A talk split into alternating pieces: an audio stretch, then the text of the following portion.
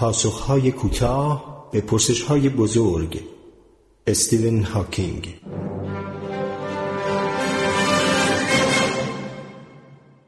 چگونه همه چیز شروع شد؟ هملت گفت من می توانستم در پوست گردو محصور باشم و خود را پادشاه فضای بینهایت بدانم. به نظر منظورش این بود که اگرچه ما آدمیان محدودیت های جسمانی زیادی داریم به خصوص در مورد من ذهنمان آزاد است که کل عالم را اکتشاف کند و شجاعانه به جاهایی برود که حتی پیشتازان فضا هم جرأتش را ندارند. آیا کیهان واقعا نامحدود است یا صرفا خیلی بزرگ است؟ آیا آغازی داشته است؟ آیا تا ابد خواهد بود؟ یا صرفا تا زمانی طولانی؟ ذهنهای محدود ما چگونه می توانند کیهانی نامحدود را درک کنند؟ حتی تلاشی در این راه لاف و گذاف نیست؟ خطرش هست که سرنوشتمان مثل پرومته شود که آتش را از خدایان رو بود و به انسان داد تا استفاده کند. اما من باور دارم که می توانیم و باید سعی کنیم که کیهان را درک کنیم. کیفر پرومته این بود که تا ابد به صخره زنجیر شود. البته خوشبختانه هرکول در نهایت نجاتش داد. تا همین حالا هم در درک کیهان پیشرفت چشمگیری کرده ایم. هنوز تصویر کاملی نداریم. اما دوست دارم خیال کنم که چیزی به کامل کردن تصویر نمانده است. اسطوره های آفرینش سعی می کنند پاسخگوی پرسش هایی باشند که همه می‌پرسیم. چرا اینجاییم؟ از کجا آمده ایم جوابی که عموما داده می‌شد این بود که بشر منشأ نسبتا جدیدی دارد. چون مشخص بود که دانش و فناوری نژاد بشر در حال پیشرفت است. پس نمی‌توانست قدمت چندانی داشته باشد. اگر قدمتش بیشتر بود طبعا پیشرفته تر می بود مثلا به گفته کشیش آشر سفر آفرینش تاریخ شروع زمان را مشخص می کند ساعت شش غروب روز 22 اکتبر سال 4004 قبل از میلاد.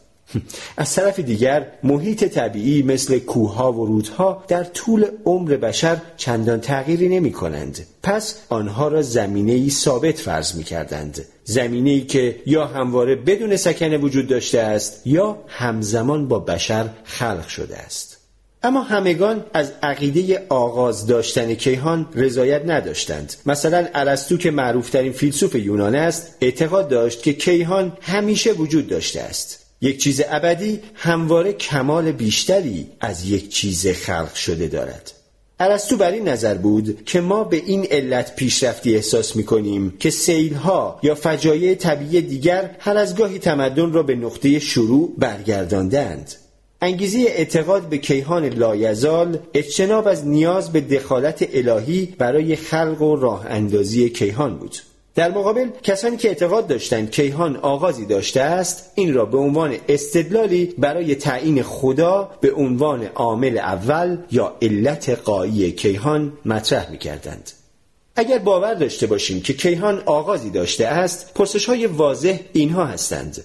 قبل از آغاز چه اتفاقی افتاد؟ خدا قبل از خلقت چه می کرده است؟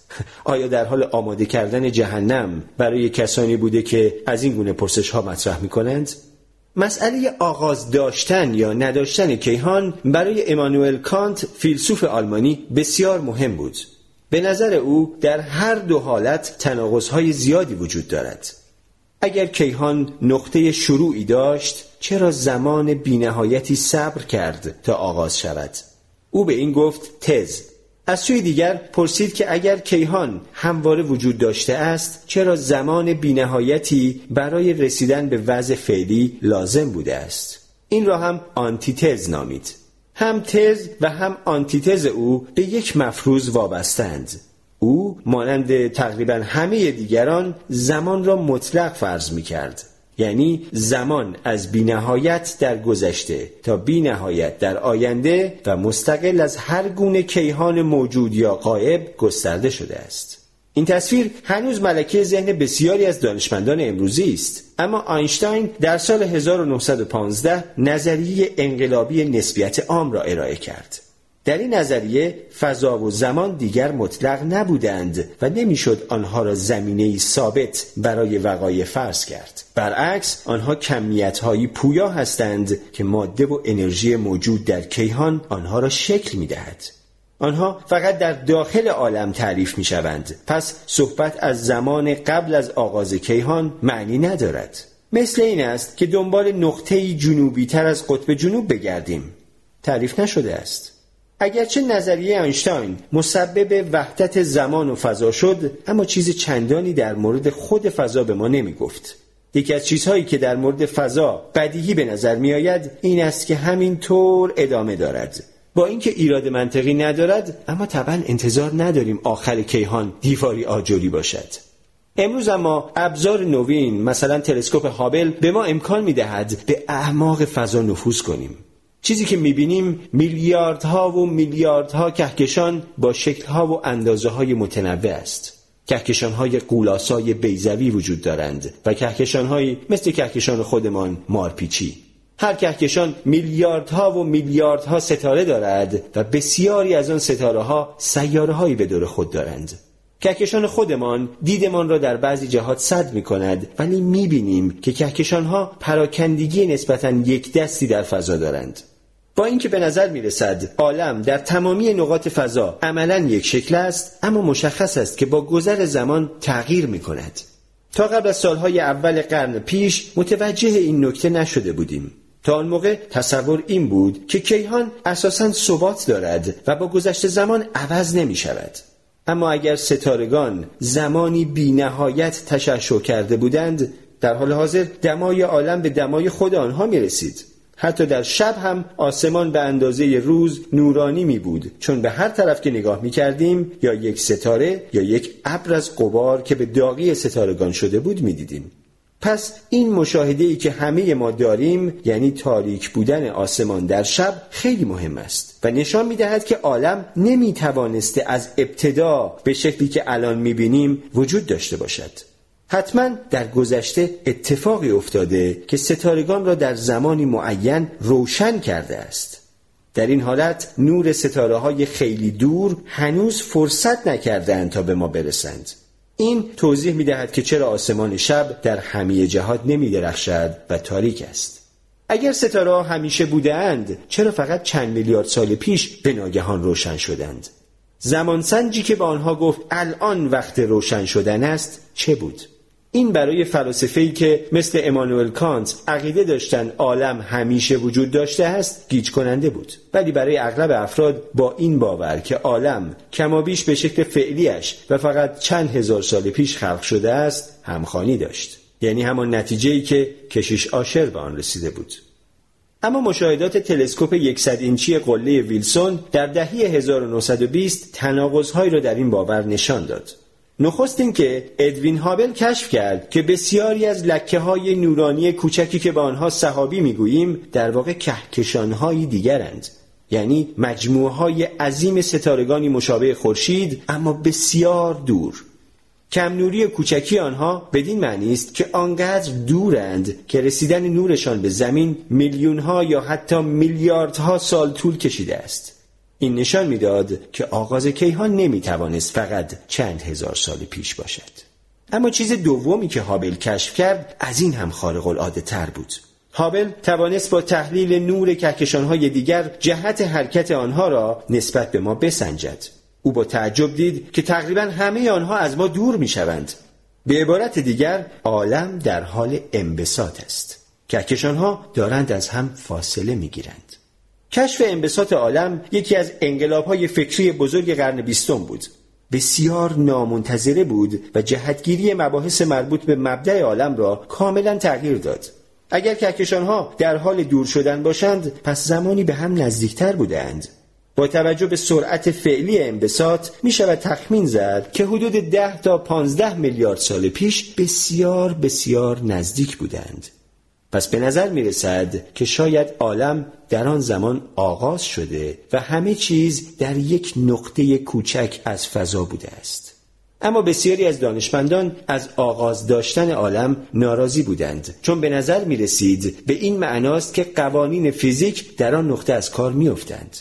برای توصیف چگونگی آغاز عالم به عاملی خارجی نیاز بود چیزی که محض راحتی می‌توان خدا نامید پس این دانشمندان نظریاتی ارائه کردند که در آنها در حال حاضر عالم منبسط می شود ولی آغازی نداشته است یکی از اینها نظریه حالت پایدار بود که هرمن بوندی، توماس گولد و فرد هویل در سال 1948 ارائه کردند. طبق این نظریه هنگام فاصله گرفتن کهکشانها کهکشانهای جدید از مادهی تشکیل می شدند که دائما در سراسر فضا خلق می شد. پس عالم ازلی می شد و همیشه به یک شکل می ماند. تلاش های دیگری نیز برای اجتناب از آغاز داشتن کیهان انجام گرفت و نظریات متعددی مطرح شد. ما عادت داریم فکر کنیم اتفاقها ناشی از وقایع قبلی و آن وقایع نیز به نوبه خود ناشی از وقایع قبلتر هستند. قانون علیت زنجیره علی که به سوی گذشته می رود. ولی فرض کنید این زنجیره آغازی داشته باشد. فرض کنیم رویداد نخستینی وجود دارد. خب چه چیز باعث آن شد؟ این پرسشی بود که اغلب دانشمندها نمی‌خواستند با آن مواجه شوند و سعی می‌کردند از آن اجتناب کنند. برخی برای این کار مثل روسها و نظریه پردازان حالت پایدار ادعا می کردند کیهان آغازی نداشته است و برخی می گفتند که مبدع عالم خارج از شمول علم و متعلق به حوزه متافیزیک یا دین است. به نظر من این برخوردی نیست که یک دانشمند راستین باید داشته باشد. اگر قرار باشد قوانین علم در آغاز عالم تعلیق شود آیا امکان ندارد در موارد دیگر هم تعلیق شود؟ قانونی که فقط گاهی صادق باشد قانون نیست. من اعتقاد دارم باید سعی کنیم آغاز عالم را بر مبنای علم درک کنیم. شاید تلاشی فراتر از توان ما باشد ولی لاقل باید سعی خودمان را بکنیم. راجر پنروز و من توانستیم قضایایی هندسی اثبات کنیم که نشان می‌داد اگر نظریه نسبیت عام آینشتاین صحیح باشد و چند شرط معقول و خاص عملی شود عالم حتما آغازی دارد. با اینکه احتمالا ایده آغاز داشتن عالم برای عقاید کمونیستی خیلی خوشایند نیست اما در فیزیک ایدئولوژی هرگز مجاز نبوده در راه علم مانی ایجاد کند. برای بمب به فیزیک نیاز بود و عملکرد درست آن اهمیت داشت. اگرچه غذایای من و پنروز نشان می‌دادند که عالم حتما آغازی داشته است اما چیز چندانی در مورد سرشت آن آغاز نمی گفتند اشاره غذایا به این بود که عالم با یک مهبانگ آغاز شده است نقطه‌ای که در آن عالم و تمامی محتویاتش در نقطه‌ای واحد با چگالی بینهایت فشرده شده یعنی در یک تکینگی فضا زمان در این نقطه نظریه نسبیت عام آینشتاین دیگر کارایی خود را از دست می دهد. به همین دلیل نمی‌توان از این نظریه برای پیشبینی نحوی آغاز عالم استفاده کرد. در نتیجه ظاهرا آغاز عالم ورای هیته علم است. در اکتبر سال 1965 مشاهداتی انجام شد که تایید می کرد که عالم آغازی بسیار متراکم داشته است. این اتفاق چند ماه پس از اولین نتایج من در مورد تکینگی ها اتفاق افتاد و عبارت بود از کشف یک زمینه ضعیف ماکروویو در سراسر فضا. این امواج در اجاق خانگی ماکروویو هم هست. ولی قدرتشان بسیار کمتر است. پیتزای شما را حد اکثر تا دمای منفی 270 درجه سانتیگراد گرم می کنند که فکر نمی کنم چندان برای باز کردن یخ پیتزا کافی باشد. پختنش که بماند. در واقع خودتان هم می توانید این امواج را مشاهده کنید.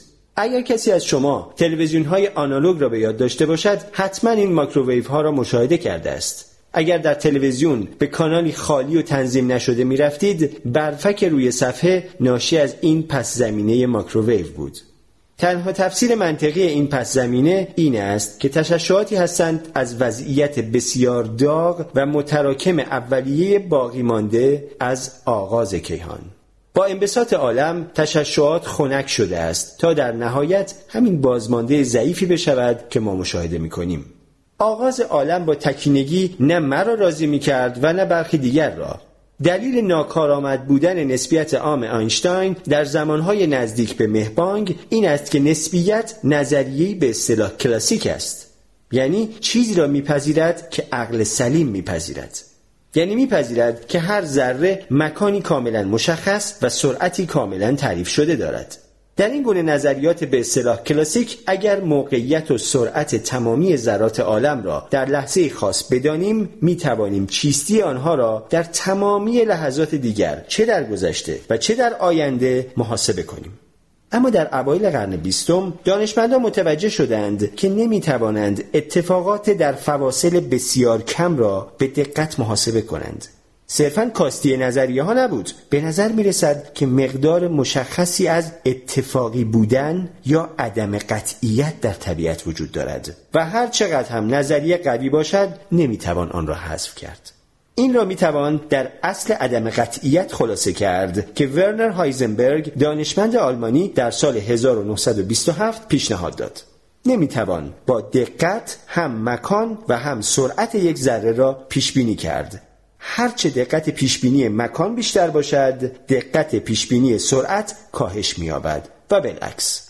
آینشتاین با این عقیده که شانس بر عالم حاکم است شدیدا مخالفت کرد. احساسات او را می‌توان در این گفتهش جمعبندی کرد که گفت خداوند تاس نمیاندازد. اما تمامی شواهد نشان می‌دهند که اتفاقا او بسیار هم قمارباز است. عالم مثل یک کازینوی عظیم است که در آن برای هر اتفاق تاس میریزند یا دایره شانس چرخانده می شود.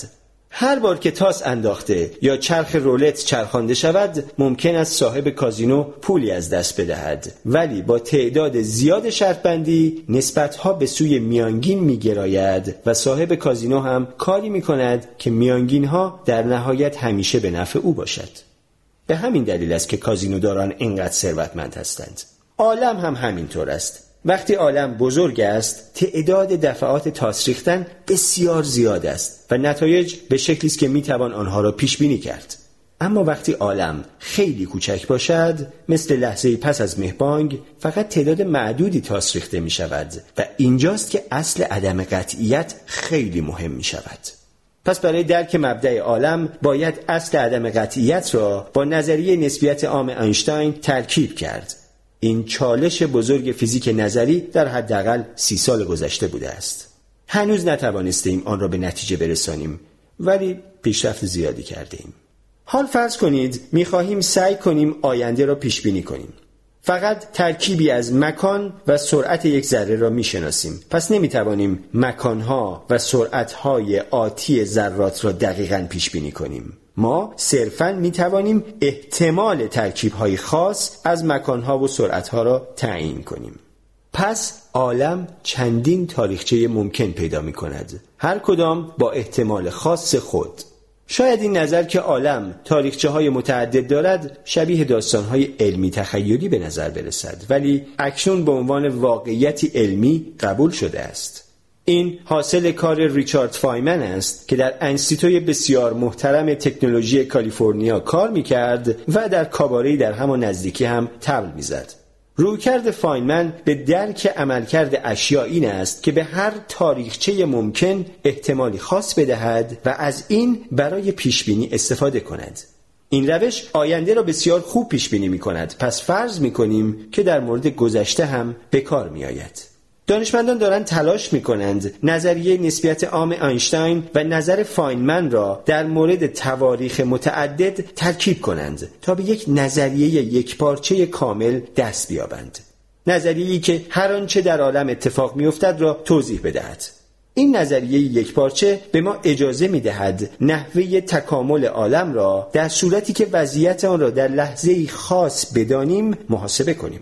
اما نظریه یک پارچه به خودی خود نمی‌تواند به ما بگوید که عالم چگونه آغاز شده یا وضعیت آغازین آن چه بوده است. برای این کار چیزی اضافی لازم است. باید بتوانیم چیزی را که به آن شرایط حدی می‌گویند بشناسیم. چیزهایی که به ما اتفاقات مرزی عالم یعنی لبه های فضا و زمان را میشناسانند. اما اگر مرز عالم صرفا مکانی عادی در فضا و زمان بود می توانستیم به ورای آن برویم و گستری آن سویش را به عنوان بخشی از عالم شناسایی کنیم. اما اگر مرز عالم در لبه نامنظم و دندان دندانه باشد که در آن فضا یا زمان در هم مچاله شده و چگالی بینهایت است تعریف معنادار شرایط حدی بسیار دشوار می شود بنابراین مشخص نیست که کدام شرایط حدی لازم است. به نظر می رسد که دلیلی منطقی برای ارجح دانستن این یا آن شرط حدی وجود ندارد. اما من و جیم هارتل از دانشگاه کالیفرنیا در سانتا باربارا متوجه امکان سوم شدیم. شاید عالم در فضا و زمان مرزی نداشته باشد. در نگاه اول این در ظاهر کاملا با قضایای هندسی که قبلا به آنها اشاره کردم تناقض دارد. این قضایا نشان دادند که عالم میبایست آغازی داشته باشد یعنی مرزی در زمان.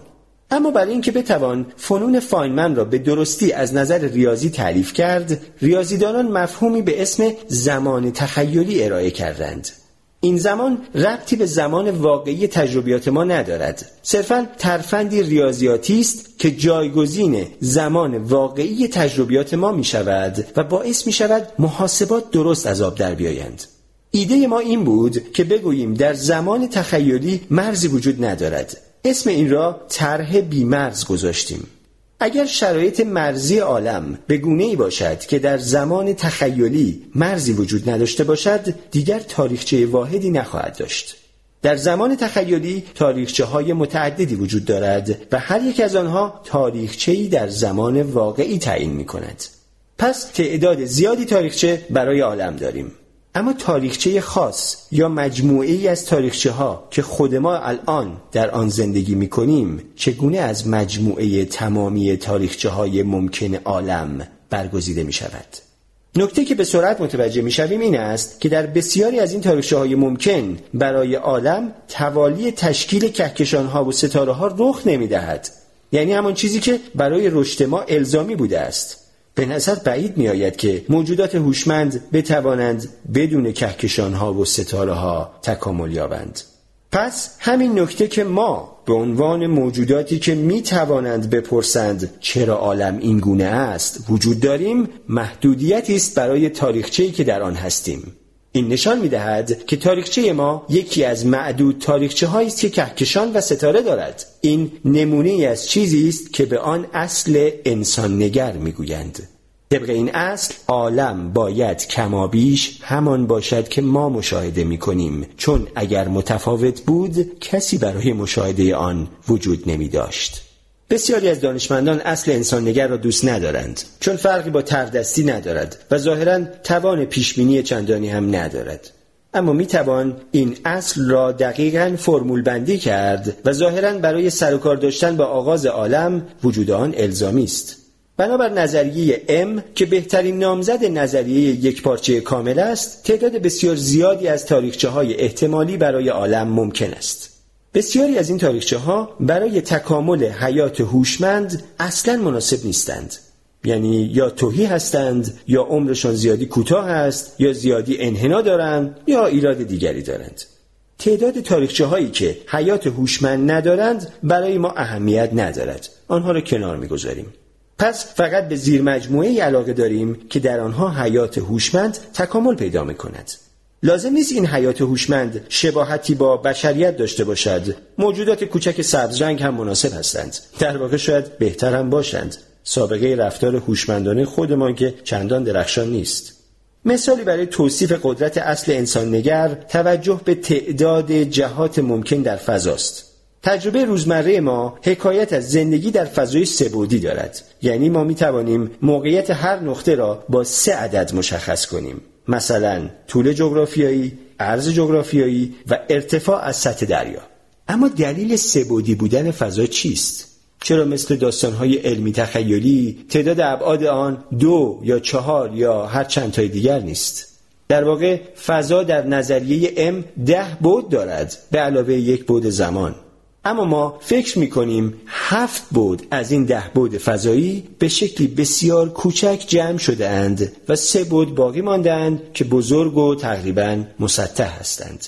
مثل نی نوشیدنی. سطح نی دو بودی است. ولی یکی از این ابعاد به شکل یک دایره جمع شده است. به طوری که از دور نی یک بودی دیده می شود چرا در تاریخچه نیستیم که در آن هشت بود جمع شدند و دو بود دیده می شود خب هضم غذا برای موجودی دو بودی بسیار دشوار می شد اگر سیستم گوارشی در سراسر طول بدن کشیده شده باشد مثل سیستم خودمان موجود دو بودی دو تکه می شود پس برای چیزی به پیچیدگی حیات هوشمند دو بعد مسطح کافی نیست. چیز خاصی در سه بعد فضایی وجود دارد. در سه بعد سیارات می توانند مدارهای پایدار حول ستارگان داشته باشند که در ابعاد دیگر چندان امکان پذیر نیست. پس با اینکه نظریه تاریخچه های متعدد می تواند تعداد زیادی از ابعاد را ممکن کند فقط تاریخچه هایی با سه بعد مسطح می توانند دارای حیات هوشمند باشند. فقط در این تاریخچه هاست که می توان پرسید فضا چرا سه بعد دارد؟ یک مشخصه بارز در عالمی که مشاهده می کنیم پس زمینه ماکروویو است. این پس زمینه اساسا مثل روایتی سنگواره است از وضعیت عالم در زمانی که بسیار جوان بود در سال 2003 اولین نتایج دریافتی از ماهواره دبلیو مپ باعث شد کیهان شناسی جزو علوم دقیقه شود. دبلیو مپ نقشه اعجاب آور از ماکروویو آسمان تهیه کرد. عکسی از عالم در عمری حدود یک صدم عمر فعلی آن. بینظمی هایی که می‌بینید با تورم پیش بینی می شود و معنای آنها این است که چگالی برخی نقاط عالم کمی بیش از چگالی نقاط دیگر است. کشش گرانشی ناشی از چگالی بیشتر انبساط آن ناحیه را کند می کند و در نهایت می تواند باعث شود که در هم فرو بریزد و کهکشان و ستاره ایجاد کند. پس با دقت به نقشه آسمان ماکروویو نگاه کنید نقشه اولیه تمامی ساختارهای عالم است. ما نتیجه نوسانات کوانتومی در عالم بسیار جوان هستیم. خدا واقعا تاس می اندازد. شاید عالمهای دیگری هم وجود داشته باشند. نظریه ام پیش بینی می کند که تعداد بسیار زیادی عالم از هیچ خلق شد هر یک متناظر با یکی از تاریخچه های ممکن. هر عالم در فرایند رسیدن به زمان حال و رفتن به آینده چندین تاریخچه محتمل و چندین وضعیت ممکن دارد. بسیاری از این وضعیت ها با عالمی که ما مشاهده می کنیم تفاوت بنیادین دارند. هنوز امید داریم اولین مدارک نظریه ام را در شتاب دهنده ذره LHC یعنی برخورد دهنده هادرونی بزرگ در سرن ژنو به دست بیاوریم. آغاز خود عالم در مهبانگ داغ برترین آزمایشگاه انرژی زیاد برای آزمودن نظریه ام و عقاید ما در مورد مواد اولیه فضا زمان و ماده است. نظریه های مختلف ردهای مختلفی از خود در ساختار فعلی عالم می‌گذارند. بنابراین داده های اخترفیزیک می توانند ما را در یک پارچه کردن تمامی نیروهای طبیعی راهنمایی کنند. بله. ممکن است عالمهای دیگری هم وجود داشته باشند ولی ما متاسفانه هرگز قادر به اکتشاف آنها نخواهیم بود. چیزهایی در مورد مبدع عالم دیده ایم اما دو پرسش بزرگ باقی مانده است. آیا عالم خاتمه خواهد یافت؟ آیا عالم یگانه است؟ حال باید دید رفتار آتی محتمل ترین تاریخچه های عالم چگونه است؟ به نظر می رسد که احتمالات زیادی وجود دارد که با ظهور حیات خردمند سازگار باشند. اینها وابسته به مقدار ماده موجود در عالم است. اگر بیش از مقدار بحرانی خاصی باشد، کشش گرانشی بین کهکشانها سرعت انبساط را کم می کند. در نهایت کم کم به سوی هم فرو خواهند ریخت و در همفشردگی بزرگ اتفاق می افتد. این پایان تاریخ عالم در زمان واقعی خواهد بود. اما اگر چگالی عالم کمتر از مقدار بحرانی باشد گرانش آنقدر نیرو ندارد که جلوی دور شدن همیشگی کهکشانها را بگیرد. تمامی ستارگان در این وضعیت خاموش می شوند و عالم خالیتر و خالیتر می شود سردتر و سردتر. پس باز هم همه چیز پایان می ولی به شکلی آرامتر. اما هنوز چند میلیارد سالی فرصت داریم.